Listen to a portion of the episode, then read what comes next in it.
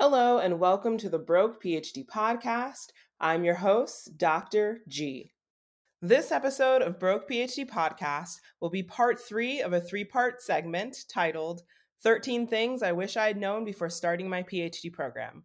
If you have not done so already, please make sure you check out and listen to parts one and two. In the first part, I shared the first five things that I wish I'd known, and the theme for those things was that of challenges. In the second part, I shared four more things that I wish I'd known, and the theme for those things was that of connections.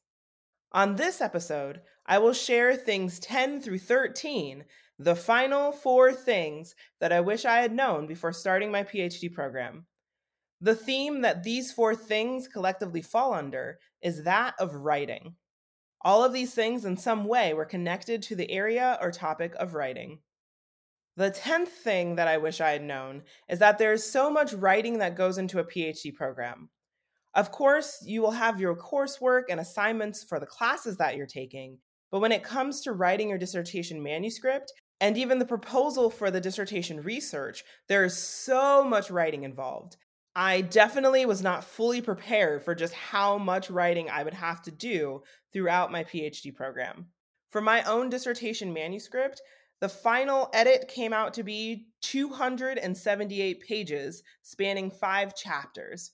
So just put that into perspective that I sat there and wrote that much. I will say that I did not write it all at one time, but still, compared to the 20 page essays or even the 30 page essays that I was used to prior, 200 plus pages was still a lot of material that I had to write. The 11th thing that I wish I'd known before starting my PhD program was that the process of writing was going to be a non linear one. In my undergrad and master's program, I had become accustomed to getting an assignment, formulating my outline for the sections I would include in my paper, and then writing the paper from section to section. For my dissertation, however, it was a whole nother ballgame. I actually started by writing the chapters out of order, and even the sections within each chapter were not written in a linear fashion. Now, for some of you listeners out there, you might already write your papers in a non-linear fashion, and I think that's amazing that you already have that skill set. For me, it was something that I had to learn during my PhD process, but I have to say that it did aid me in making my writing sessions go even quicker. This also brings me to my 12th thing, which is that I wish I had known just how much the writing process would ebb and flow. There are going to be times where you are in the zone and the words are flowing and pouring from your brain, and you're typing your thoughts and your ideas onto the page as fast as possible. And you write this amazing piece of work and this amazing manuscript. But on the flip side, there's also going to be times that writer's block kicks in, and you're going to have a hard time trying to formulate even one singular idea or thought.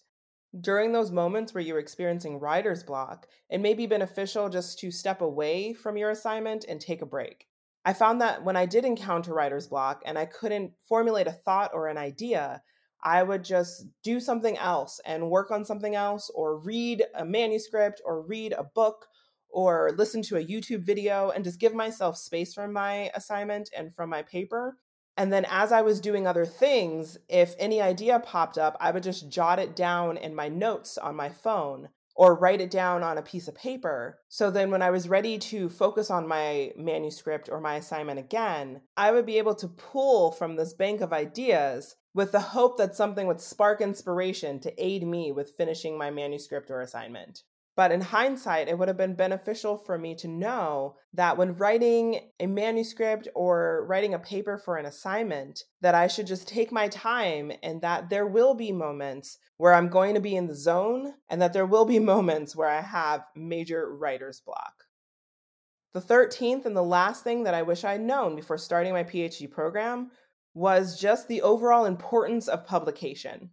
During my program, I was fortunate to have one of my manuscripts published, and I'm going to put a plug out there, so feel free to check out my manuscript. It is published in the Journal of Black Studies, and it's titled Painting the Experience of Black Elementary School Teachers, a Portraiture Perspective Case Study. I'll have the citation down below so you can look that up and try to find the article but I did not realize just how important publication was if you wanted to pursue a career in academia. Again, I am a first generation doctorate earner, and so I did not have all of the background knowledge about what is important in the world of PhD programs. And so I entered into my program not really having the insight of how important publication is and how important it is to try to publish a manuscript before you finish your program. Some students are able to accomplish this. Again, I was one of them, and some students are not. And so I really encourage you, listeners, that if you want to continue to stay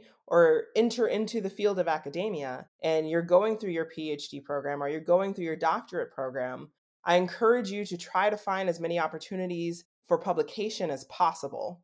That if those opportunities are not presenting themselves within your program, try to find opportunities outside of your program. Try to connect with peers or connect with professors or volunteer in labs. Well, you'll have the opportunity to be a lead publisher or a co author on a manuscript. After hearing these last four things that I wish I would have known, and if you've listened to the prior two episodes, after hearing the collective of the 13 things that I wish I would have known before starting my PhD journey, I call on you, the listeners, to pause and reflect about any additional things that you would add to this list. Again, I ask the question what should an individual know before beginning a PhD journey or beginning their PhD program?